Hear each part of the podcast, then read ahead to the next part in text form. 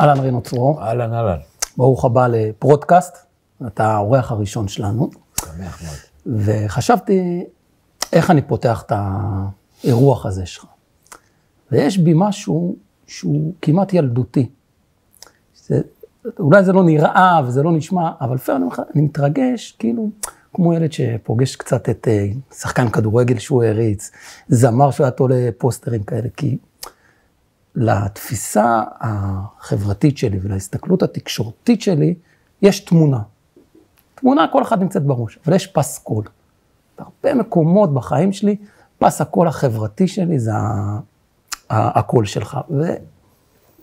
וזה, להגיד שזה משמח אותי זה קטן, כי אני יכול להגיד, אני שמח שרינו צרור איתנו ונדבר על תקשור. אבל אני חייב להגיד לך, אבל גם אמרתי לך את זה בהזדמנות אחת, שזה פשוט, כל פעם שיוצא לי לשמוע את הפס קול הזה בלייב, אז אני מתרגש. תודה רבה לך. ואני בטוח שתהיה לנו שיחה מעניינת. לשיחה הזאת יש חוק. אוקיי, ברור. אסור לי לשכנע אותך, לך אסור לשכנע אותי, אנחנו יוצאים לטיול בשבילי... מי רוצה לשכנע מישהו בכלל? בדברים שמעניינים אותנו, בדברים שמעניינים את אלה שמאזינים לנו וצופים בנו. עבר עליך ככה שבוע אמוציונלי. קשה. עם רזי. לפני שניכנס לשיחה עצמה, תכניסתי רגע לאירוע הזה, מתי אתה יודע שהוא הולך, ואיך זה... התחושה הזאת שאתה רואה אותו במסדרון, יש תמונה אלמותית, שאתה מצלם אותו עם מכנסיים קצרים. נכון. אני ישר שולח את זה לאבא שלי. נכון. אבא שלי, המוז'יק, מה הוא עונה? הוא אז מה, ואני לא כתבתי ככה תפוזים היום, כאילו, חייב להיות התגוננות שרזי לא לבד. אבל שאתה רואה אותו שם, מה עובר, מה מרגיש? שאתה יודע שזה צעדים אחרונים שלו במסדרון? הוא פרטנר. שזה, אני אומר את זה לפני הכל, כי היום מאוד קשה לך למצוא חברים למקצוע. חבר, קולגה, אשכרה. אתה מדבר איתו, אתה מחליף איתו. זה חברים, כאילו, שבערב אתה מדבר, שזה משפחות. לאו דווקא, אתה לא צריך, לא, לא, לא משפחות, לא כוסות קפה, מקצועים, מה אתה אומר על זה, מה אתה אומר על זה. הוא שעה לפניי, אני בטוח בשעה שלו, כמו אני לא יודע מה. אני מסתכל מה הוא עושה, אני יודע שאם הוא נוגע, כך וכך בביטחון, או כך וכך באירוע, ביהודה ושומרון, או כך וכך בפוליטיקה, יש הרבה מאוד מצבים שאני אגיד, עזבו. אז אתה רואה את הזווית שלו? אני ו... לא צריך לגעת, אנחנו לא צריכים לגעת, אנחנו ניכנס הכי עמוק עכשיו מדהים. להשוואת מחירים, הוא מאפשר לי את זה. וגם הדיבור אחרי, וגם הוויכוחים. קצת כמו, ה... אתה יודע, פה בכדורסל, בין הרכז לגבוה, אתה כבר משלים אחד את השני, אתה יודע בדיוק, איפה תהיה התנועה. בדיוק, בדיוק. מדהים. אני רב איתו על חוות דעת שלו, למשל, הוא התנפל על המתנגדי חיסונים, אני בכלל לא. יש בינינו הרבה מאוד מחלוקות, אבל הם בתוך חברות, שאני לא מכיר כמותה בעבודה הזו. בוא נדבר על ה... כן. על החברות הזאת, ומשפט שאתה צייצת אותו, אחרי זה גם, התחושה שאתה מזדהה עם זה מאוד חזק. לי, זה יציק. זה לא, במסגרת... עם מה אני מזדהה? עם, עם, עם, עם, עם זה שהוא אמר, המדינה ברחה לי. המדינה בורחת לי ונמאס לי לרדוף אחריה. כן. ובכללי השיחה שלנו זה שאסור לי להשתכנע. אתם חבורה כזו מפונקת. לא, אסור לנו להשתכנע ואסור לנו לשכנע. האפשרות שאתה ואחרים יגיבו קשה, אוי אוי אוי, למשהו שאיש אחרי חמישים ושתיים שנה בעבודה הזו מרשה לעצמו להגיד, נמאס לי לרדוף אחריה. אבל הוא לא איש פרטי, אבל הוא לא אומר, אבל רזי... וואו, תאמין לי, אני לא מזדהה עם המשפט, אני מזדהה עם האומר. עם התחושה. עם האומר, עם התחושה שלו. בוא נדבר עליה רגע. בבקשה. כי התחושה של רזי היא לא מנותקת. אתה לא יכול לא לקבל תחושה. רגע, אם השיחה בינינו... אנחנו אמרנו לא משכנעים. לא משכנעים, לא משכנעים. אבל אני רוצה, בשביל אלה שמאזינים, צופר. אם השיחה היא על רזי ברקאי, שמגיע לשלב פרישה בקריירה הרדיופונית שלו, הכל פתוח, הכל לגיטימי, זה תחושתו. אבל אני חושב שהקול שנשמע, הריאקציה למה שהוא אומר, שזה איזושהי תחושה שזאת מדינה שלנו, היה ברור איך היא צריכה להתנהל, היה לה כללים. רזי ברקאי הוא מעצב דעת קהל בישראל, הוא אדם דומיננטי, הוא, כמו שאתה פסקול חברתי, אז רזי ברקאי הוא פסקול אקטואלי. ופתאום נכנס קול אחר. פסקול של גלץ. כן, נכנס קול אחר, נכנס קול אחר שמדבר. ואם הקול האחר הזה תופס יותר ווליום, אז לי כבר לא אכפת ממה יהיה. זה בולשיט, אבל זה בולשיט. זה טיעון שלא מחזיק מים על אמת. לא ליד. אנחנו מכירים מספיק בשביל שתאמין למה שאני אומר לך. למה הוא בולשיט? כי אין, הוא לא בתוך המקצוע בכלל. אנחנו לא מתעסקים בדילמות, בשאלות של הוא ימין, אז הוא, הוא לא רשאי לדבר. אתה מתעסק באלף בית של העבודה הזו. אתה בא עם עובדות או אתה בא תעמולה. אתה בא עיתונות או שאתה משרד פרסום. ביני לבין משרד פרסום, ביני לבין איש יחסי ציבור, מלחמת עולם מהרגע שהתחלתי את העבודה עד היום.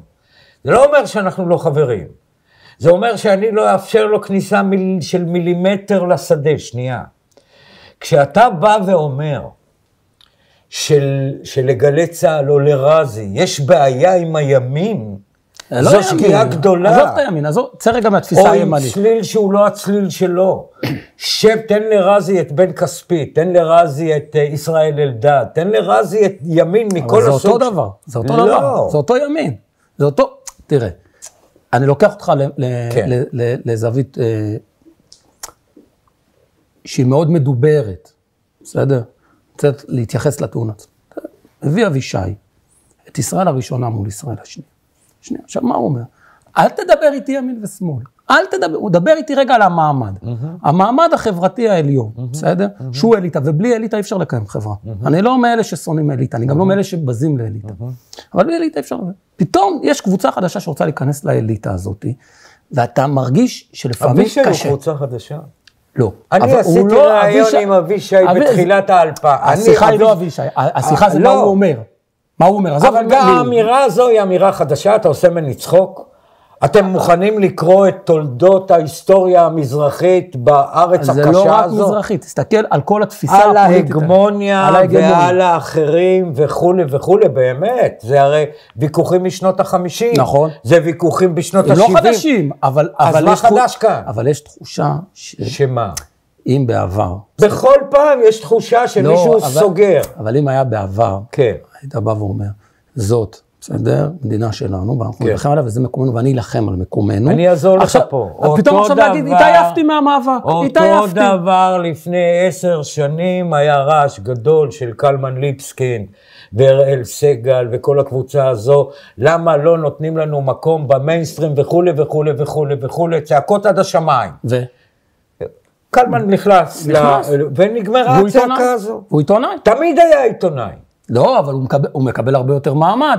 תראה, הוא אני... מקבל מעמד בזיקה להתפתחות, והמעמד הוא מעמד ראוי, וכל אחד מקבל את זה בזיקה להתפתחות. העובדה שעכשיו מישהו צועק, ובש... והדגל שהוא מרים, זה הגמוניה כן והגמוניה לא, זה לא אומר שזה משהו חדש, זה אומר אני, אני צועק. בוא, בוא נסגור את המקום. בו, בו התחלנו, ש... הזכויות של רזי הן עצומות בתקשורת הישראלית, ונשאר חלל, כאילו אתה מרגיש, ש... אתה מרגיש שמשהו חסר? תראה, זה קטע קשה, זה, זה בור.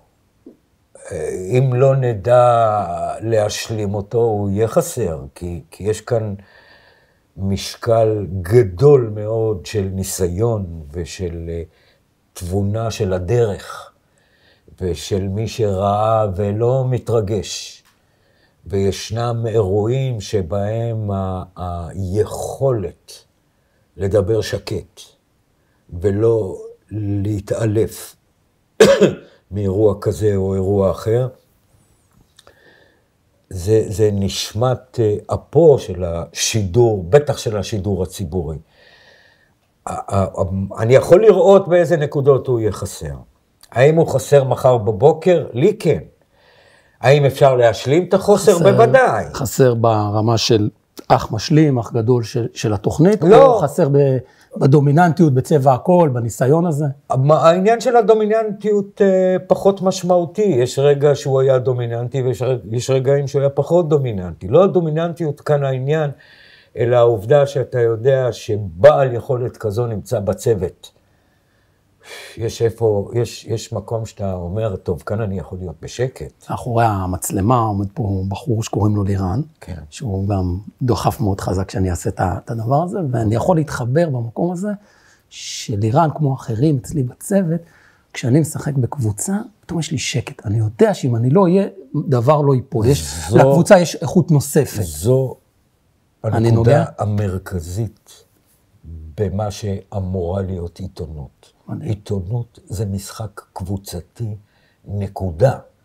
העובדה שכולם נכנסו עכשיו להיות סוליסטים, סוליסטים נורא. היא בעיה נורא, של שוק, נורא, נורא. אבל זה בגלל שוק, כן. וזה בגלל טראפיק, ובגלל הון, ובגלל שמי שמכוון אותם, מכוון לאנטי עיתונות. אבל אתה, המשחק הקבוצתי הוא לא רק בתוך התוכנית, בתוך השעה שלי. הוא התוצאה. הוא גם... המשחק בין השעה שלי לשעה שלו, לשעה האחרת ולעורך, והוא גם, וזה כאן אתה תראה עד כמה אנחנו הלכנו אחורה, והוא גם מחויב המציאות בין כלי התקשורת. כי כאשר יש אירוע אמיתי, אז Y ו-X ו-Z, כל אחד שם תקשורת אחר, אמורים לשתף פעולה, אמורים להגיד, אתה נמצא עכשיו במגפה. האם אני אמור להתחרות עם האינפורמציה שלי ברשת ב' או לחבר אותה או להשלים אותה? אם, אם לא היו יודעים שלפני שהתחלנו פה, דיברנו על נושאים אחרים לגמרי, על זוהר ארגוב והמהפך של תשעים ותשע וכל מיני נושאים שקפצנו מאחד לשני, אז שהכנתי פה ככה בדברים שכתבתי מה אני רוצה לדבר איתך, כאילו הרמת לי עכשיו להנחתה. אוקיי. אני, שפתחתי, אמרתי שאתה פס הקול החברתי, שעיצב או נתן קול לתפיסות שהיו חבויות בי. ואני חושב שהמעשים החברתיים שלך, גם הדוקו המדהים שעשית עם זה, בבית שען סרט מלחמה, ובדוקו האחרון של יהודים פעם שלישית, תמונת, אין תמונות מראה יותר חזקות מהדברים שעשית. תודה. כל מי שמכיר אותי יודע שכל פעם שצריך לספר להם איך מספרים סיפור, צריך ככה לראות אותו. אבל זאת התוצאה. כי באמת, אתה עיתונות אידיאולוגית. האידיאולוגיה הבסיסית היא הסיפור החברתי. אתה לא, אני אומר לדעתי, לא יודע אם אתה תחבר אליה, אני חושב שהסיפור החברתי בוער בך בהרבה מאוד נקודות, שאתה מספר אותו מתוך תפיסת עולם של חוסר צדק. אתה נותן לאנשים לראות את זה, בלי להגיד את זה באופן ישיר. ועכשיו שדיברת על ה... הסיפור... רגע, אני רוצה רק להשלים את העניין הקבוצתי. כשאתה עכשיו מדבר על העניין הקבוצתי הזה, אני מרגיש ש... שבמקום שהכי הרבה צריך לספר אותו, שגם בעיניי הוא גם מאוד מעניין, הוא גם יכול למכור, זאת אומרת, הוא גם טוב עסקית, נשארת כמעט לבד ב... על המגרש הזה. אין כמעט עוד עיתונות חברתית. היא לא רק לא קיימת אה, אה, אה, בצורה מסיבית בעיתונות. אתה רואה שגם בפוליטיקה היא לא קיימת. נכון. היום, היום, ביום שאנחנו מדברים למשל, שזה אחרי תקציב המדינה וכו' וכו', גם מרץ וגם במפלגת העבודה, אתה לא שמעת צליל של שמאל. את הסאונד לא שמעתי, לא את הדרישה, אל תת... רגע, לא, לא את הדרישה, לא את הדרישה, לא, ולא את הכל, ולא, ולא את ההבנה. ולא את הוויכוח, נכון. ולא את ההבנה. עכשיו, אתה מסתכל ואתה אומר, רגע, השפה שלי לא נעלמה מהעולם. הרי אני מסתובב בין האנשים. נכון. אני יודע מי שומע אותי. אני יודע איך מקבלים אותי. אתה גם את... רואה, יש לך גם את הזווית. השפה לא נעלמה. אתה גם רואה. גם המציאות לא נעלמה. אני סתם מרים טלפון ביום שלישי, ביום שני בכפר שלם, עוד רגע יהיה שם הפינוי, ומתפוצץ לך לתוך התוכנית סיפור שאתה לא נושם ממנו. עכשיו אני אספר לך, אירוע שאני חי אותו. כן. הוא בוער אותי, בוער, בוער, בוער. אירוע שאני עכשיו אספר לך אותו, אתה חושב שאני מדבר איתך על משהו שקרה פה לפני מאה שנה, מאתיים שנה. כל האנשים הטובים האלה שעובדים על הסט, שעובדים, עובדי הקולנוע, הטלוויזיה, הסט, דורשים עכשיו שבהסכמי העבודה שלהם יהיה חוק שעות עבודה ומנוחה. דבר, עולם מלפני שש מאות שנה. כן. עובדים שבע עשרה ושמונה עשרה שעות, ששעות לעשות פיפי ו- ו- וצרכים, כתובים. בטח. אני אומר לך, אם אתה לא מצליח, אם אתה מצליח להגיע לתקשורת זה בפינה, עיתונות הברנג'ה. רק מה אני אומר? מחר שרה נתניהו הייתה צועקת על העוזרת שלה, היי, התאמרות, כל הנושא החברתי, עורכי דין חברתיים, ישר התקשורת הייתה לוקחת את זה. כל התפיסה החברתית הצהיבה, הצהיבה. עכשיו, אתה אומר, איך יכול להיות? זה, אתה יודע, זה הקולגות שלכם, איך אתה לא רואה אותם? היא הלכה, היא הלכה אל מה שאתה תדע לזהות, אל הטראפיק. היא לא מתעסקת במה שחשוב. היא התנבנה. הטראפיק יבוא גם במקום אחר. נכון. היא התנבנה. נכון, נכון. היא התנבנה, היא התקבעה. הרי מה זה בית שאן סרט מלחמה שהזכרת? פס כל חיי, דמעות בעיניי. אבל למה אני הולך לשם? למה אני הולך לבית שאן? בשנות התשעים. כן, אמצע, תשעים וחמש. למה? נו. כי אני מבין מתוך הדפדוף בעיתוני הספורט, שבית שאן נלחמת. שזה לא סינדרלה, זה המלחמה של הסינדרלה. אתה יודע מה זה בית שאן נלחמת? דיברת איתי על זוהר ארגוב. העובדה, אני מכיר את הפריפריה שלי. הם האחים שלי. העובדה שקם בבית שאן דור, שאומר, לכו תחפשו את החברים שלכם, אנחנו נראה לכם מה זה מלחמה, ביני בינק, ברגע שידעתי שהם נלחמים, ידעתי שהם ינצחו. השאלה שלי הייתה רק, כמה זמן המלחמה תימשך, והאם יחזיקו מעמד? שהם עולים לחיפה, אתה חושב שהם מנצחים? לא. לא. שהם הולכים לחיפה, אני אומר להם. וזה אלישה כפרה עליו, כמה הוא היה חכם. הוא קרא לך להיכנס לחדר הלבשה, נכון? בוא תעזור לי ותגיד להם מה הולך להיות. ואז אני יושב מולם, יחד עם דורון, ואני אומר להם, תשמעו, יש לנו שתי אופציות במצב שאנחנו נמצאים. או שאנחנו, או שהסרט שלנו הולך להיות בארבע, חמש אחר הצהריים בערוץ אחת עשרה. בזמן קהילה. לא. ב-אחת עשרה על הטיקט של סרט ערבי, גדול. כולם בוכים. מיד אחרי זה יבוא מוסף המוספים. כולם יבכו, או שאנחנו הוליווד ואתם מנצחים, עכשיו אתם תחליטו. די. כן, וכשראית את המשחק, ראית שבכלל השחקנים זה לא הם היו, זה אלוהים שיחק שם.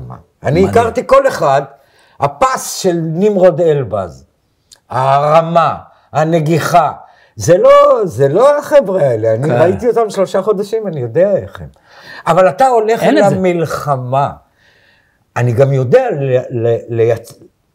לראות את הסיפור, ולא מפחיד אותי לקחת את המצלמה על הכתף וללוות את הסיפור, ושהמציאות תוביל אותי. אני מרגיש בטוח. עכשיו שאתה, שאתה הולך ב, ב, בשביל הזה, ואנחנו יכולים לחשוב על ישראל עשרים עשרים עם אין ספור מקרים דומים, אין מי שיערים, אין מי שיערים, או שכתבים חברתיים, שיש היום, כתבי חברה ורווחה, יש להם היום הרבה יותר מעמד בתוך כלי התקשורת, ממה שהיה באמצע שנות ה-תשעים. נכון. אין סגידה לטייקונים, אתה תפתח היום תקשורת כלכלית, היא חצי מן הנושאים חברתיים. פעם היית פותח תקשורת כלכלית, היה לך קצת דיווחי בורסה, שוק ההון, היית פותח תקשורת, לא תמצא. לא תמצא, מאבק המתמחים, תראה מה שקורה בבתי החולים, הרופאים, כל הנושאים האלה, זה הכל אותו, זה הלא בסוף, הכל אותו סיפור. אם תעשה בית שאן סרט מלחמה, או בית חולים העמק סרט מלחמה, תקבל את אותה צורה. קצת, בלי ההתרגשות של הניצחון בסוף, ואין מי שמרים את הכפפה. היא יתומה. היא יתומה. ואני אני אספר לך סיפור קטן. אני לפני חמש עשרה שנה, רואה וגם כותב, שהבעיה הכי גדולה שהולכת להיות לנו, היא בכל מה שקשור לשלטון החוק. ואני עושה עבודה. אני מבין את הבעיה. הבעיה לא מתחילה בשופט. הבעיה מתחילה בזה שאין שופטים. ושכל אחד צריך לחכות ארבע שנים למשפט. ועד שהוא מקבל תוצאה, הוא מקלל את כל העולם ואשתו ארבעת אלפים פעם. אני נוסע בכביש החוף, אני רואה שהמקסימום שמותר לי לנסוע באיזשהו קטע מטופל זה שבעים. אני הייתי על תשעים, הורדתי ל-שמונים וחמש. אני מוריד ל-שמונים וחמש. אני רואה כולם עוברים, תח, תח, תח, תח. אני אומר, גם אצלי תפיסת החוק לא יושבת. אצל אחרים הרבה יותר. ואז אני עושה עבודה. ואני אומר, כמה בתי משפט חסרים, כמה שופטים חסרים, ואני מדבר עם כלכלנים, ואני מגיע למספרים. ואני רואה שהם צריכים חמישה, שישה מיליארד שקל עכשיו לארבע, חמש שנים, כדי לבוא ולייצב את כל הסיפור הזה. במקביל, באותו רגע אלי כהן היה הממונה על השכר במשרד האוצר. כן, אלי כהן ממקורות. היום עכשיו מקורות, שעזב גם את מקורות, אבל לא, יועץ כלכלי של נתניהו. רציני, בחור מהרציניים. חבל על הזמן. ואפשר לדבר איתו. נכון. אני מרים אליו טלפון, והוא מחליט על רפורמה למורים. אני אומר לו, מה לך ולמורים? העימות עם יולי תמיר. כן. מה אתה בכלל עוסק ולמה, אם אתה הולך על רפורמה, אתה לא מברר. הוא אומר לי, מה לברר? מה לברר? אני במשרד האוצר, יש לנו תפיסת עולם דתית. אמרתי לו, בוא תראה את מצב החוק. אני מראה לך א' ב' ג' למה זה חשוב לך פי אלף. ישבתי איתו. הוא שמע את הכל, הוא התעלף. הוא אומר, אתה יודע למה בכלל לא פניתי? לא, לא הלכתי לשם. אני אומר לו, למה? הוא אומר לי, כי לא ידעתי. אז אני אומר לו, אבל איך זה שלא ידעת? הוא אומר, כי אף אחד לא התלונן. אף אחד לא התלונן. היום, הוא אומר, שזו הפעולה הכי נכונה שהיה נכון לעשות. כלומר, אתה נמצא במקומות שבהם אתה לא מקבל את הניתוח המתאים, אתה לא מקבל את התפיסה המתאימה, ואז אתה גם לא מקבל את הטיפול המתאים. זה כי מה שאתה אתה, אתה אומר תקשורת ומח, ומכיל בפנים הרבה מאוד אנשים טובים, אבל הסך הכל היא שהיא איבדה את כוח השכנוע שלה. היא עברה לתפוצה, היא עברה לתעמולה, לאותו משפט פעם ועוד פעם. וזה המקום שבו אתה נמצא בסך הכל. הרשתות מובילות, אבל מי שלוקח את האלף בית מהרשתות ומשתמש בקוד שלהם, אלה תחנות הטלוויזיה. והן מנצחות את הפרינט, לא יעזור שום דבר, למרות שאם נבדוק, אתה ואני ביחד, את החדשות שהובילו כן. בחודש האחרון, אז הפרינט הוביל לגמרי, מההתחלה ועד הסוף. תומר גנון בכלכליסט, כן. אה, אה, אה, ברק רביד עם, עם טראמפ, בן כספית עם הדיל עם נתניהו, כן או לא, הכל רפורטרים מהפרינט, לא מה... לשיחה מאוד מעניינת, שאתה אומר, שימו לב, בין מה, מה קובע את סדר היום למה מייצר. נכון. יכול להיות שסדר היום מיוצר מלמטה. מה שיקבע אותו זה עדיין החדשות הממוסדות. אבל בואו נדבר רגע על יפה בן דוד, כי זה היה שבוע... ואני צייצתי אתמול, שכפי שאני רואה את פני הדברים, ככל הנראה פורום קהלת מתחיל בגיוס המונים, כדי לשמור על יפה בן דוד. הוא כבר לא צריך, כבר פורום קהלת לא צריך את זה, הוא כבר גייס אותם, הם כולם הגיבו אוטומטית. אני מרגיש מאוד קשה, כי קודם כל אני אבא, יש לי ילדים במערכת החינוך, במערכת חינוך לגיל הרך. שני דברים מאוד קשים. קודם כל, שביתה היא זכות, אסור לגעת בזכות הזאת, ומחאה היא זכות. גם כשהיא פראית ככה? כן, אבל אני אגיד לך מה העניין. שביתה היא כלי, היא כלי אחרון במעבר. אם ההורים והמורים לא נמצאים באותה נקודה, בטוח המורים מפסידים ויפסידו יותר לטווח הארוך. בחודשי הקיץ אנחנו הבנו את מחאת המטפלות במעונות, דיברנו על זה אצלך, בשיא השביתה שלהם ההורים הלכו איתם. היה לזה לגיטימציה אדירה. אני חושב שמה שהיא עושה, אחד, היא פוגעת בלגיטימציה של המורים, דבר שני, היא מרימה להנחתה את הצורך להגביל את זה. תראה. אפילו אתה עכשיו אמרת, תגיד גם אם זאת פראית, כאילו זה כבר, אהוד ברק בעמה ואמר, זה פריחת הדובדבן, נותנים הרבה מכות קור, באיזשהו רגע זה מתחיל לצמוח. וזה יש לי תחושה שהיא איבדה את הציבור. אתה לא יכול להיות מנהיג אופנים. וזו בדיוק הנקודה, ההבדל בין להיות צודק ובין להיות חכם. כי המורים, כל הצוות, כל עשרות האלפים, במהלך הקורונה, באמת לא סופרים אותם. לא את הסיכון, לא את הקושי, להפך, כל הזמן חובטים בהם בראש, ואומרים להם, אתם צריכים לעבוד כאן, אתם צריכים, מה אתם דורשים את הזכות הזו, על כל פיפס ועל כל uh, זה, שנייה. ברגע, היא לא נתנה לזה את הביטוי האמיתי. בסיטואציה שאנחנו נמצאים עכשיו, הם באמת לא ספרו אותם. יש לך שבוע. אני מסכים, אבל היה לה שבוע. שבוע המתווה הזה ידוע. אם בשבוע הזה הייתה מכינת הציבור לשביתה, גם אם הציבור לא תומך בשביתה, אבל הוא מוכן אליה. אתה לא מודיע לי בשמונה בערב, מחר אתה לא הולך לעבודה, והילד שלך בבית, כי אני החלטתי. אבל היא אומרת, לא היה לי שבוע, כי רק אתמול הוועדה הרפואית החליטה שזה לא נכון. בוא, מי שכל... תחליט מה אתה רוצה. כל מי שיש לו אוזניים במדינת ישראל ועיניים, ידע שסיפור הבידודים הולך להסתיים. עכשיו, האם היא צודקת? היא צודקת. האם המורים לא נספרים? לא נספרים. אני אומר לך בסדר העדיפויות, בתפיסת חיי. מורה, שוטר ורופא, זה הבסיס של המדינה. הכל בסדר, לפני כולם. ואני מוכן ללכת רחוק מאוד עם, ה, עם, ה, עם הזכות הזאת. אבל ההתנגשות הזאת, שאתה בא ואומר, הבנתי, עשרה לשמונה, אני יודע לכם שמחר אין, היא נקודה כואבת, זה החמצה. זה החמצה היסטרית, ובעיקר העובדה שהיא לא חיברה אליה את האחרים. זאת אומרת, היא דיברה באופן עצמאי. ברגע שאין לי הורים, הסיפור גמור. לא מקרי. מתי ראית מורים מפגינים? לא ראית, זה כלי, תמיד הכלי הוא היום בשביתה. מתי ראית את המורים מפגינים סולידריות עם סקטור אחר? לא ראית. מורה זה לא עוד ועד. אבל אתה לא ראית את זה בכלל. אתה גם לא, לא ראית מסכים. את החקלאי. החקלאי, תכף נדבר. עם, עם איזשהו סקטור. אתה יודע. אתה ה- אין, ה- אבל זה ה- אין. קודם כל החקלאות ראינו אותה עם, עם הרבה סקטורים, אבל החקלאות בגלל שזה ציפור נפש, אני לא רוצה, אבל נגיד שהעובדים הסוציאליים, עלו ברגל לירושלים. הם עלו לבד? לא, לא, כל יום הגיע סקטור אחר. זה היה משובב נפש. ראית את פסיכולוגים שבאים אליהם, ראית ועדי עובדים מהסלולר שבאים אליהם. אבל זה כי זה היה מאורגן. לא, לא, לא. כי זה היה מטופל. זה לא שעכשיו פתאום הפסיכולוגים באו ואמרו, לא, אתה לא צודק, לא צודק, לא צודק.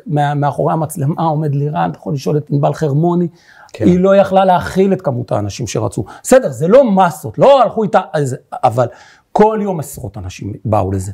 ראית אה, במאבקי הרופאים, ראית את החולים עומדים מאחוריהם, דיברנו על המעונות, ראית את ההורים ואת המטפלות באות אחריהם. המורים... לא יוצאים למאבק. נכנסים לאופסייד. המקום הכי גרוע להיות בו במקרה הזה באופסייד. ולאורך זמן שאתה עומד באופסייד, אתה לא יכול להגיד, זה המקום שלי. אני, המקום שלי זה להיות באופסייד, כי רק באופסייד אני שומר על הקבוצה שלי. לא. אתה גם, כשאתה באופסייד, אתה גם פותח את עצמך לסיכויים לחטוף גולים עצמיים.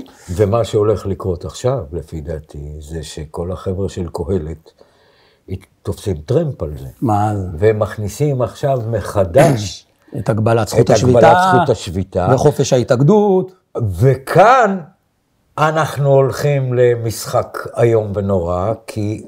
חופש השביתה, אנחנו יודעים בדיוק מה החשיבות שלו. נכון.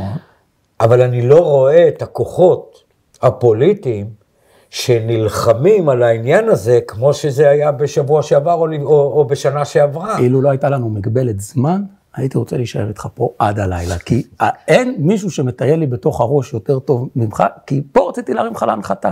כן. לפני שבוע, סיפור אמיתי. אני יושב אחרי הצהריים עם... לא, שבת בבוקר, זה אני יושב עם אבא שלי במרפסת, אבא שלי זה המצפן המוסרי של חיי. אני, כפה שאני רוצה להתייעץ, לשמוע, לחשוב, לדבר עם אבא שלי. זה, זה לא רק אבא שלי, זה גם הבן של סבא שלי בעיניי. אז אני, יושבים וזה, מדברים על המדיניות של ליברמן, של אגף תקציבים וזה, אתה יודע טוב איך אני כזה גדלתי. הוא אומר, ראית, זה, תראה את ה... מי שסוחר אצל ההורים שלי דירה, זה מי שמנהל את חוות הסוסים. אז הוא מספר כמה קשה וזה, שיש ירידה בהכנסות ומחזורים ובידודים וכו'. אין פיצויים, ל... ל... אין פיצויים לבעלי העסקים. זה, כן, וראית מה זה, מייקרים את המחירים, ו... ולא נותנים תוספת לרופאים. וזה, לגשר, לגשר, נו, למה, למה, למה אתה לא הולך לגשר? קדימה, אבל, לגשר, יש שם דגל, קדימה, לגשר, כמו שעמדת אז. אני חושב שהממשלה היא פני מראה של הציבור שלה, שבחר אותה. אם כל מה שאנחנו יודעים זה ללכת לגשר ולהגיד לא ביבי, שזה בסדר, זאת אומרת לא ביבי זה לא אמירה ריקה, היא מקפלת בתוכה תחושה תרבותית והכל בסדר. אז זה מה שקורה. זה הכי קרוב לביבי אלפיים ושלוש, מה שעושה הממשלה הזאת. כשאתה אומר, מה? יותר. אני לא יודע, ביבי הלך חזק גם על הקצבאות של הנכים, וחזק על הקצבאות של החלשים. אני לא יודע אם זה יותר, אבל זה הכי קרוב לשם. וזו דורסנות חברתית, ואין קול. אבל בוא אני אגיד לך, ואין קול. הרי גם ב-אלפיים ושלוש, שם היה השבר הגדול שלי, מה שאתה קורא שמאל. כי אז אמיר פרץ היה יו"ר ההסתדרות. ספר לי על זה. ויצא לקרבות כמו שצריך. חוץ מאמיר פרץ לא ראיתי אף אחד. אני זוכר את הרגע שאנחנו נמצאים בכיכר, בכיכר רבין. על הפנסיה, נכון? בכיכר רבין יש יום הרצח. יש נאומים, טטטם, טטטם. עד לאותו רגע חתכו את התקציב של הקשישים, רצח, אני מלווה אותם. העובדים הסוציאליים נופלים מהרגליים, בכלל משהו שהוא קטסטרופה ברמות אש. סרט אלמותי שלך על העוני שמכינת הקציצות חובזה, זה תמונה שלא יוצאת ממנו. נכון, נכון. ואני מגיע לטקס, להתכנסות, יום הרצח, והם נואמים, והם מדברים על פלסטינים, והם מדברים זה, ואני לא מאמין, לא, עוד אין לי התנתקות. ואני לא מאמין שאני לא שומע מילה, אני לא מאמין שאני לא שומע מילה, מילה, מילה, מפלגת העבודה, מרץ, כולם שם, אתה יודע, זה עוד הימים שבהם הכיכר מלאה פוסטרים. זה הרגע שאני אמרתי, כתבתי את זה פעם, זה לא שמאל, זה סלון. אז זה נכון להגיד שאחר כך היו כל מיני ורסיות של תיקון, המחאה אלפיים ואחת עשרה מכמוה. אוקיי. אבל אתה ראית כמה זה מחזיק. ראית שגם המחאה נשברת אחריה שמקימים ועדה ולא מקיימים את מה, שמק... את מה שהוועדה קובעת, של טרכטנברג. כן. אתה ראית אבל... שיש כוח... שיש רגעים שהציבור נמאס לו והוא מתפוצץ, ובמחאה שבע שבתות. כל הציבור יוצא החוצה. שבע, אחת אחרי השנייה. אני הסתכלתי על זה. אבל בת... זה הרבה יותר רחב. תראה, כשמסתיימת מחאת הקיץ, כן. יש שינויים פוליטיים. נכון. מפלגת העבודה, נכון. תופסים כוחות חברתיים, מאוד, שלי ושמולי ו- ו- וסתיו, אנשים עם, עם אג'נדה חברתית. וזה נופל. לא, רגע, אבל אחרי זה, לא, לא מסכים. תראה, יאיר לפיד הולך להיות שר האוצר, הוא מנהל עימות עם אגף תקציבים. אותו מחליף כחלון. כחלון זה הכי קרוב, הכי קרוב למחאה, ל- ל- הכי קרוב למחאה והכי קרוב לשינויים, עם התערבות עמוקה בתוך המשק, במיסוי, ב- בשוק הדיור. היו שנים. שלהגיד, אני קפיטליסט תומך בבעלי ההון, הייתה בושה, וזה זיק עשר שנים. אבל תראה מה עשו לכחלון. כחלון, אבל נפעל לתוך העניין של כן ביבי, לא ביבי. ברגע שאתה מנהל את השיחה, כן ביבי, לא ביבי, אין שיחה חברתית. אז זה, בזה זה נגמר. זה רדיו-אקטיבי. אז בזה זה נגמר. אז זה דיון רק רדיו. אז אם, אם, אם היה לך שר אוצר, שאני אומר לך, למרות שכעסתי עליו בסוף הדרך כעס גדול, שלא היה כדבר הזה. היה, היה, היה כזה. היה, היה כזה. חוץ מכחלון? כן, כן. מי? ישראל קאץ. תשמע רגע עד הסוף. אילו שלי יחימוביץ' הייתה ראש הממשלה, ואילן גילאון היה שר האוצר, ודוב חנין היה יושב ראש ועדת הכספים, בסדר? אני לא בטוח שהיה להם אומץ לפרוס רשת ביטחון אוניברסלית שווה לכולם, במגפה של מיליון ושלוש מאות אלף מובטלים, אין עוני, אין עוני, לא נופלים לעוני. ושמגיע אגף תקציבים, ורואים את זה בסרט של עובדה, אתה יודע, זה, זה תופס אותך, זה, זה, אתה לא יכול לזוז. יש אחד בעולם שהבין אותי, זה רע מאוד. אומר לי, תראה, תראה איך הם מזדהים, עם מי אתם מזדהים, עם שאול מרידור ו- ועם אה, אה, קרן טרנר. על מה? שהוא אומר להם, אני רוצה רשת ביטחון לכולם, מגיע ישיבת ממשלה, הם לא מביאים לו. אז הוא אומר להם, לא, תן לנו ללמוד את המשמעויות של זה. ככה הם, ככה הם פירקו את כל התפיסות. היה אחד כזה. היה אחד כזה, בממשלה כזאת. אתה לא האמנת לו. אבל לא האמנת לו. לא האמנת לו בגלל שהוא לא הגיש תקציב. לא האמנת לו בגלל שהוא סיפר סיפורים למה הוא לא מגיש תקציב. הפוליטיקה יותר גדולה מהסיפור. הפוליטיקה יותר גדולה מהסיפור החברתי. ואתה ואני רוצים שהסיפור החברתי יהיה גדול מהפוליטיקה. ושהוא קורא, אנחנו לא מצליחים להרים את הראש. אנחנו אומרים לו, לך. יש משהו במה שאתה אומר, אבל אני לא חושב שנכון למדוד אותו בסיטואציה שאתה מדבר עליה, כי אתה בתוך מגפה, כי אתה בתוך אה, אה, אה, הסרת אחריות מוחלטת. ואז אתה רוצה שהמדינה תיקח אחריות, ואז יש ממשלה שלוקחת אחריות, והיא לוקחת אותה בצורה הכי... היא לא לוקחת, זה לא נכון להגיד ממשלה שלוקחת אחריות. רינו, זה לא נכון. רינו, בוא, בוא, בוא נעמיד דבר. אבל, אבל אתה צודק בנתון הבסיס, שקץ עם נתניהו, בשנתיים האחרונות שלהם, בשנה האחרונה שלהם, או בשנה היחידה של קץ, דאגו ברמה המעשית לפרט פי מיליון ממה שוב... שהעבודה ומרץ עושים היום. לא על יד, לא דומה, אלא כל תפיסת העולם הייתה שונה לחלוטין. ושים לב, קוראים שני דברים. אני, תראה, אני משפחה של הונגרים, מרב מיכאלי, קסטנר, ובכלל הדברים שלה יש לה המון כבוד אצלי. המון המון כבוד אצלי. אצלי פחות היום. אוקיי, אצלי יש המון כבוד, okay. וגם ל- ל- לניצן. אבל תסתכל רגע, לא מהמשקפיים הפוליטיות, לא מהמשקפיים הפרסונליות. נתניהו וקץ ויולי אדלשטיין מביאים חיסונים ראשונים לישראל, והם בחינם, והם אוניברסליים, והם נגישים לכל אחד, שנייה, והם נותנים תיעדוף קודם לאוכלוסיות הסיכון המבוגרים. נראה לי מצוין, ונראה לי שכל אחד היה עושה את הפעולה הזו. באמת, כן. באמת. כן. אם ליברמן היום, הוא, אם ליברמן ואגף תקציבים של היום היו צריכים לנהל את המגפה, היו מנהלים אותו דבר, no way, no way, אין סיכוי. אמרנו שאנחנו לא מנסים עכשיו לשכנע אחד את השני. נכון. וזה הפעולה שאתה עושה כעת. כי אתה רוצה להראות לי עד כמה אלה יותר טובים מאלה. לא, לא, אני רוצה. עזוב. לא, אתה צודק, אני לא רוצה. אני לא יודע, ליברמן לפעמים... שהבעירה פנימית גדולה, קשה לך להשתלט בעולם. הוא עושה את הפעולה הזו, והוא עושה את הפעולה ההפוכה. קשה לי לבוא ולהגיד באופן שאתה אומר, שהם לא היו מתנהלים בצורה הזו. אני גם ראיתי את האוצר עם שי באב"ד וכחלון בתחילת המגפה, חברתיים מעין כמותם עם המון לחצים. עם המון לחצים, אבל... והם לא פעלו מיד כמו שאנחנו מדברים. אני רק רוצה להגיד לצופים, בסדר? שאני, אורי רמתי, בחיי לא פגשתי את ישראל קאץ. לא לחצתי את ידו. אז כל הסנגור הזה הוא מנקודת מבט חיצונית. שהוא מרגיש שהדרג המקצועי באוצר, שהוא... מהאויבים הגדולים של התפיסה החברתית. אומר, אני לא מתכוון לעשות פה את אה, אה, העבודה שלי. אני מתכוון לכפות את הדת שלי עליכם. הוא מוציא אותם מהחדר. זה המקום היחידי. כך לא נביא אותם לדלת. אבל הוא לא הוציא אותם מהחדר. הוא אמר לה, גברת, אם את לא רוצה להיות המנכ"לית, אתה לא רוצה להיות ראש אגף תקציבים. אתם רוצים להיות כומר ונביא, אני לא רוצה. כחלון לא, הביא לא. אותם אל הדרך שלו. גם את שי, וגם את הממונה על התקציבים הראשון שהיה לו, את אמיר. נכון. והוא הביא אותם אל הדרך שלו. ואז ראית מה זו עבודה.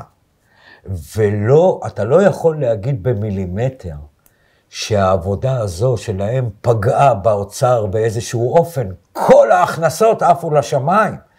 כל רשות המיסים עפו לשמיים. נכון. אמרנו, תעצרו רגע, תורידו.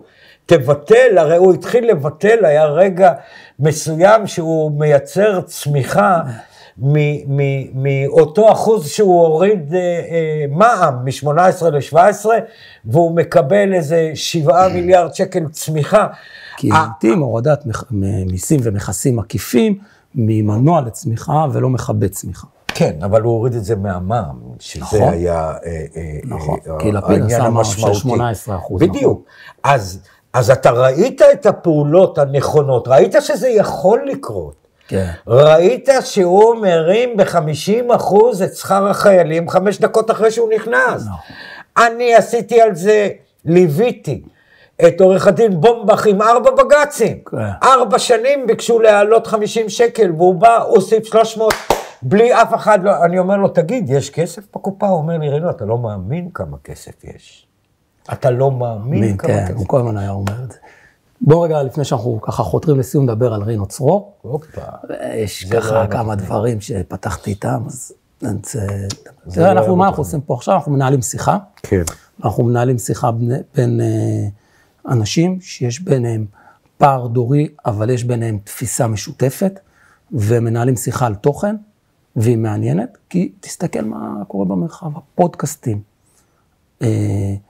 שידורי התוכן, שבעיקר ברשתות החברתיות תופסים נפח לא רק בארץ, בכל העולם, מה שמראה שלתוכן יש המון עוצמה, ובעיניי בהרבה דברים הייתה חלוץ של הדבר הזה. ואם אתה מסתכל חוצה ישראל, זה פודקאסט לפני שידעו בכלל להגיד את זה, וכשתתייחס לזה אני רוצה להכניס אותך לפודקאסט אחד בחוצה ישראל, שהוא בלתי נשכח, הוא מז'ורי, שדודו טופז, שאתה מכיר אותו מלפני, מתפלפ לך מול העיניים. ויש שני דברים שאני שואל את עצמי. אחד, עכשיו שאני יושב איתך, אני משתדל מאוד לא להיות משוחק, להיות ב, להיות, להקשיב למה שאתה אומר, לזרום עם השיחה. איך אתה מגיב לה, להתפלפות הזאת מול העיניים, ואם אתה מבין בכלל מה, מה, מה קורה עם זה. כן. תראה, מה, מה, מה זו שיחה? בין שניים, וגם מה זו שיחה בין שניים שאתה אמור להוביל אותה. אתה אמור, חוץ מלדעת המון על הדמות שאתה פוגש, גם מה אתה רוצה באמת, כי הרי אין יותר מדי זמן. ומה רצית באמת שם? הלוא שבאת לא ידעת שהוא... הנושא היה מאוד מדויק. אני לא ידעתי שהוא הרביץ, אבל אני, והוא ידע בדיוק למה אני מזמין אותו, אני מזמין אותו כמה וכמה חודשים, אחרי, אחרי הפלופ בערוץ עשר, עשר אחרי ובעיקר, בגלל שאני יודע מה ערוץ אז שתים עשרה, אז שתיים, שתיים. שתיים. מה אבי ניר והחברים בקשת עשו לו כדי לסגור אותו, כדי שהוא לא יצמח בערוץ עשר. הרי הוא עשה את ההחלטה שלו והלך. כן. ואז הוא הלך לשבע.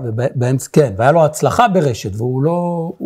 הקטע שהם עשו היה שבכל פעם שהוא עלה, הם שמו מולו את הכי טוב שלהם, בלי שלושים, בלי שנייה של פרסום, אי אפשר היה להתמודד. והוא הרגיש שחונקים אותו. לא רק שלא נתנו לו... ושאתה מביא אותו אליך לשיחה הזאת. אני מבקש לברר איתו את העניין.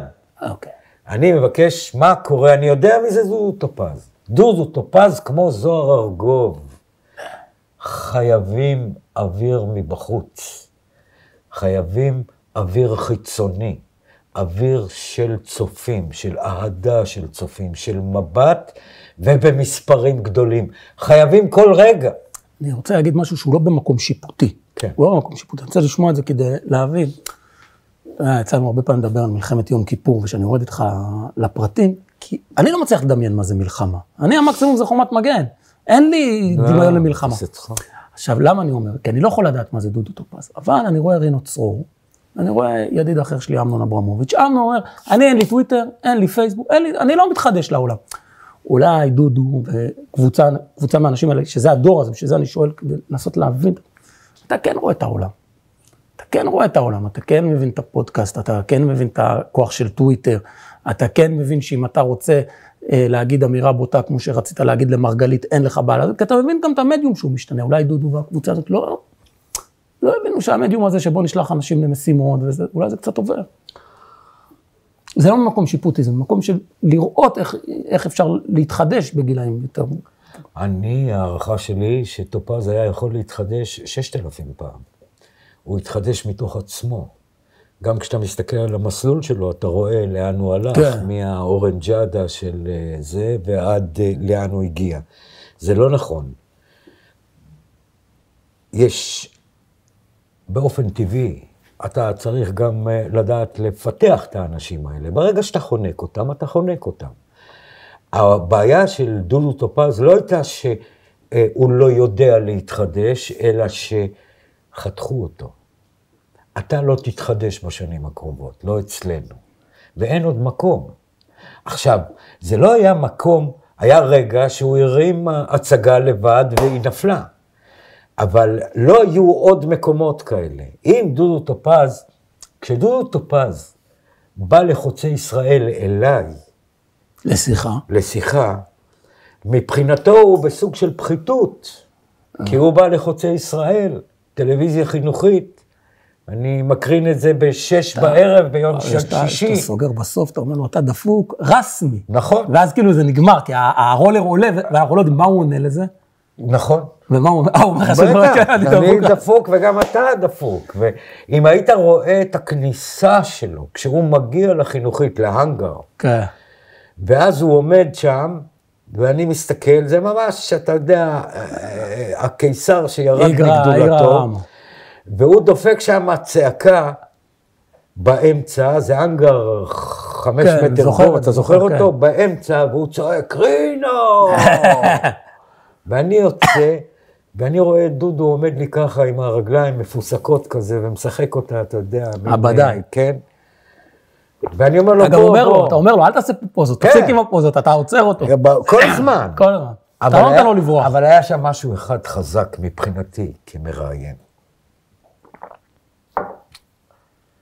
ויתרתי עליי, ולמדתי מזה יותר מכל דבר. הוא מנסה להגיד לך, אתה ג'וני קרסון וזה, ואתה לא נסחף לשם. אני, אני לא רק, אני איתו בלי, בלי לעשות לעצמי חשבון. כלומר, היו שם דברים שהוא אמר, שאם אתה היית אומר לי, אני, אני מפוצץ אותך באותו רגע, לא אכפת לי כמה מצלמות יש. היו גם טקסטים אחר כך, גם על הצבע וגם על המזרחיות וגם על זה, הכל בוטה נורא. כן, כן. ופתאום, אבל אני מסתכל עליו ואני רואה שהוא במצוקה. כן, כן. זה היה מחמיר. עכשיו אתה לא, ואני מדלג עליי. אני אומר, עזוב, רינו, בחיית רבק, אתה לא הסיפור פה. עכשיו, זה לא עובד ב-תשעים ותשעה אחוז מהמקרים, זה שאני משכנע את עצמי שאני לא הסיפור. כי אתה לא מצליח להתגבר, ב-תשעים ותשעה אחוז. כי אני אומר, מה זאת אומרת? מה, אתה מקלל, אני אקלל אותך בבוע, מה אתה חושב, אנחנו משחקים פה? מהבחינה הזו, אני לא הדור של רזי. אני לא סוליד, אני לא מיינסטרים, אני מאוד מגיב. אצלו ויתרתי, והרגשתי אחר כך שזה הרעיון. כן? וכאשר הסתבר... לא היה לך תחושה שקצת כאילו תפסנו בן אדם שהוא ככה? לא, הוא בא בשיא העוצמה שלו. לא, אני ידעתי שהוא בבטן עכבר ומפרפר, אבל... אבל... לא השתמשתי בזה, לא העלבתי. כי הצופה והמאזין עדיין רואה את דודו טופז, והוא לא מכיר את כל התמונה המורכבת, ואתה מתווך להם. ואני מתווך. עכשיו, כשאני מבין שהשיחה הזו, בפעם הראשונה שאני מבין שהשיחה הזו היא משהו כמו שבוע ימים אחרי המכות, אז הכל, אני מסתכל על זה, וזה באמת, באמת, אחת הפעמים הבודדות שנתתי לעצמי מחמאה ועשית בסדר, יופי של עבודה. נראה פה ככה, אני רואה שהוא חושב שאנחנו חופרים. כן. אז כמענה נמשיך. בבקשה. נמשיך לחפור, ובחפירה לסיום.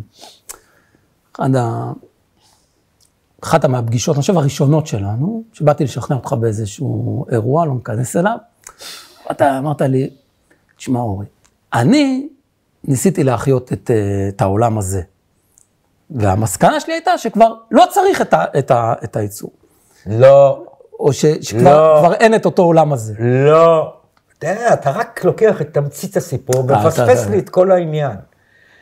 אני לקחתי את העולם הזה ברגע שיג, משוגע. בתחילת שנות ה-תשעים, ממש, ראשית שנות ה-תשעים, נכון? אנחנו לשם. עבדנו אצל, בגלובס עם חיים ברון. אוקיי. ואדם ברוך. גלובס היה, אז הקימו, התחילו להקים בלי הכרה, עוד עיתונים ורודים, טלגרף ומעריב, נכון. ושמו להם תחרות. וחיים, שהיה מול נפלא, באמת, חיפש השבחה, איך הוא מייצר את אותו, את גלובס, עם מוצר נוסף. ובא אליי ואמר לי, אני רוצה קומנט אחד בשבוע, שמונה עמודים, תביא לי את כל החבר'ה שלך, אתה באופן עצמאי, תחשוב לי על משהו טטטם. אמרת לו, כנר המשנה, דודו טופז, דודו גבע, עם מישל אופטובסקי, בעניתי הרכב, שאתה מת ממנו, שאול לברון על האוכל, באמת, אטרף, אטרף. ממש. עשרה אנשים.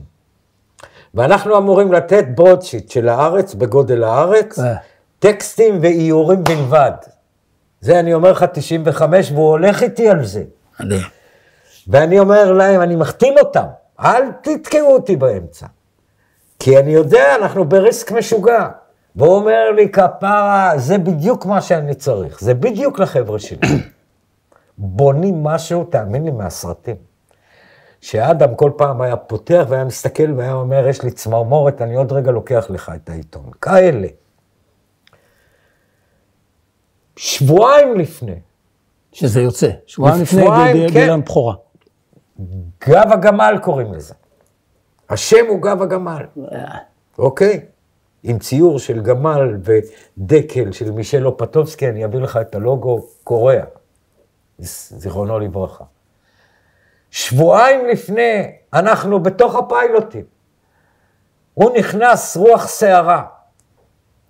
אני מסתכל, אני רואה דקה אחר כך האדם בא, אני אומר, הלך עליי. אני מכיר את הצמד הזה. הם שניהם מולים, עורכים מולים, אחים מוטרפים בשכונה. הכל הם רוצים. ובא להם, והם נדלקים, ואני שאמור להיות אחי זה בולם. ואז אני אומר, מה? אומרים לי, תעבור רגע רינו. אתה מכיר את המשפט? בוא רגע רינו. הוא אומר, או שצריך לחתוך חמישים אחוז מהשכר של כולם, או... כמו שיש כאלה שמתקשרו אליי במשרד, אני אומר לו, מה הבשורות הרעות שלך? אתה יודע שהטלפון מנו זה בשורות רעות, התקשרת לבשורות רעות, כן, אין בשורות טובות. עמוס שוקן מגיע אליי לחדר, אני יודע שצריך להוריד עשרים אחוז מהמשכורות של חדשות. נשבע לך, חד, ככה, אותו דבר. אני אומר, מה קרה? הם אומרים, יש משהו טוב, אבל אתה צריך להחליט. אוקיי. אני אומר, מה טוב? אומרים לי, העולם הזה למחירה. אני אומר, נו. אומרים לי, מה אתה אומר? אוקיי. חיים גדל על העולם הזה. אדם גדל על העולם הזה. אני התלמיד של אבנרי על הרגל שלו. העולם הזה זורם לי בדם. אני אומר, מה השאלה? הם אומרים, הולכים על זה או לא הולכים על זה? אני אומר, קצת בדקנו. אומרים, לא. אז אמרתי, אז יאללה. כמו ההצעה שלך לבוא לנהל את הבית ספר שלמדת בו, או להיות היושב ראש של קבוצת הכדורגל שלך. אני הולך על העולם הזה, עם המתכונת שדיברנו עליה. ברגע שהעולם הזה נמצא בחוץ, בקיוסקים, אני עושה סיבוב בקיוסקים בתל אביב, בן יהודה, אבן גבירול, הקיוסקאים מכירים אותי. אומרים לי, תגיד, אתה השתגעת? מקללים, מי יקנה? מה עובר? למה אתה עושה את זה? אני אומר, מה קרה? הם אומרים לי, אף אחד לא מסתכל יותר על הלוגו הזה.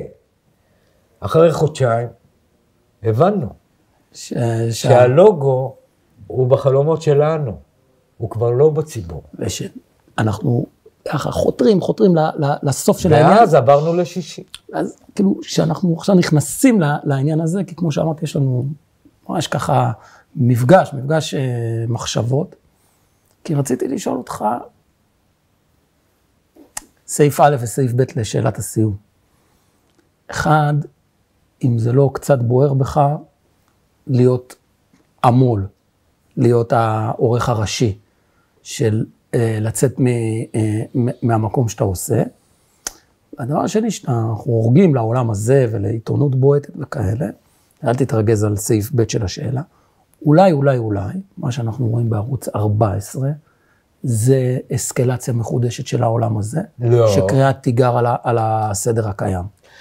יש הבדל נורא גדול בין קריאת... זה סעיף ב', כן. סעיף א', אל תשכח. לא אשכח. יש הבדל עצום בין קריאת תיגר ובין כללה, לבין אינפורמציות.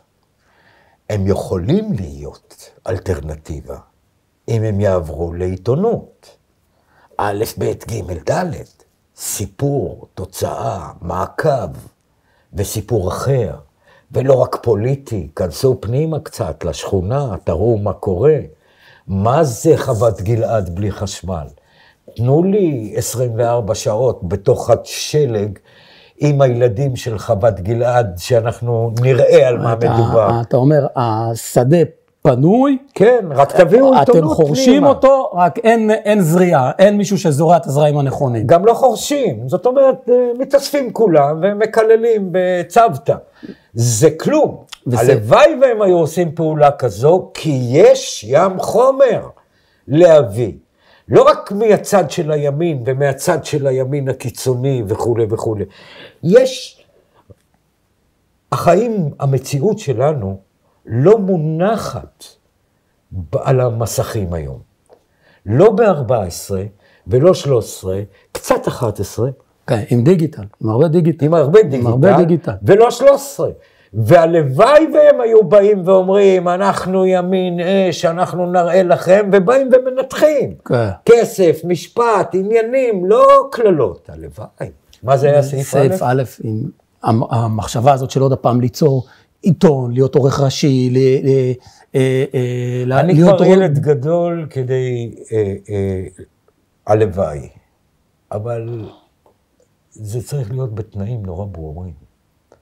אני לא רואה את התנאים, אני לא רואה את המול הנאור. אתה לא תהיה המאמן שיגידו לו איזה זרים להביא לקבוצה, ולא יחתמו לו שחקנים על הראש. לא רק לא זה, אני יודע יותר טוב ממך מה נכון. אני יודע יותר טוב ממך מה טראפיק. זה לא שאני החברתי לא רוצה תפוצה, ולא רוצה הכנסות, ולא רוצה למכור, ולא רוצה רייטינג. זה מזה. זה מה שאני תמיד אומר, שאומרים לי, אתה עושה כסף, אתם טועים. זאת התוצאה של מה שאני עושה. חד מה, בוודאי. התוצאה. בוודאי. ברור. הדיווח שלי על ההתנתקות בדין וחשבון בהערות זה, היה בשיא הפופולריות. נכון. והיה קשה, והיה רע, והיו כללות, והיה נהדר. וזו התוצאה. הטראפיק הוא התוצאה. רק, רק. המעשה הוא, העיתונות היא המעשה. ברגע שאתה תעבור למצב הזה, אפשר כאן לפתח דברים נפלאים, ואין לי בעיה לתת לך ייעוץ מפעם לפעם, אם אתה תרצה. אני אגיד לך משהו שהתחלנו איתו, בדבר ראשון של רזי, לך בהפסקה הקטנה שעשינו, אמרנו את זה, זאת הברכה שלי לסיום. שאם יש משהו שאני יודע, שאתה לא תתעייף. אה! אתה יכול להגיד, אתה יכול להגיד כמה שאתה רוצה. אני יודע שאתה לא תתעייף. אף פעם. אתה מטורף לגמרי? אני לא מטורף לגמרי, אני מדייק לגמרי. אוקיי. היה תענוג שהיית איתי. תודה רבה.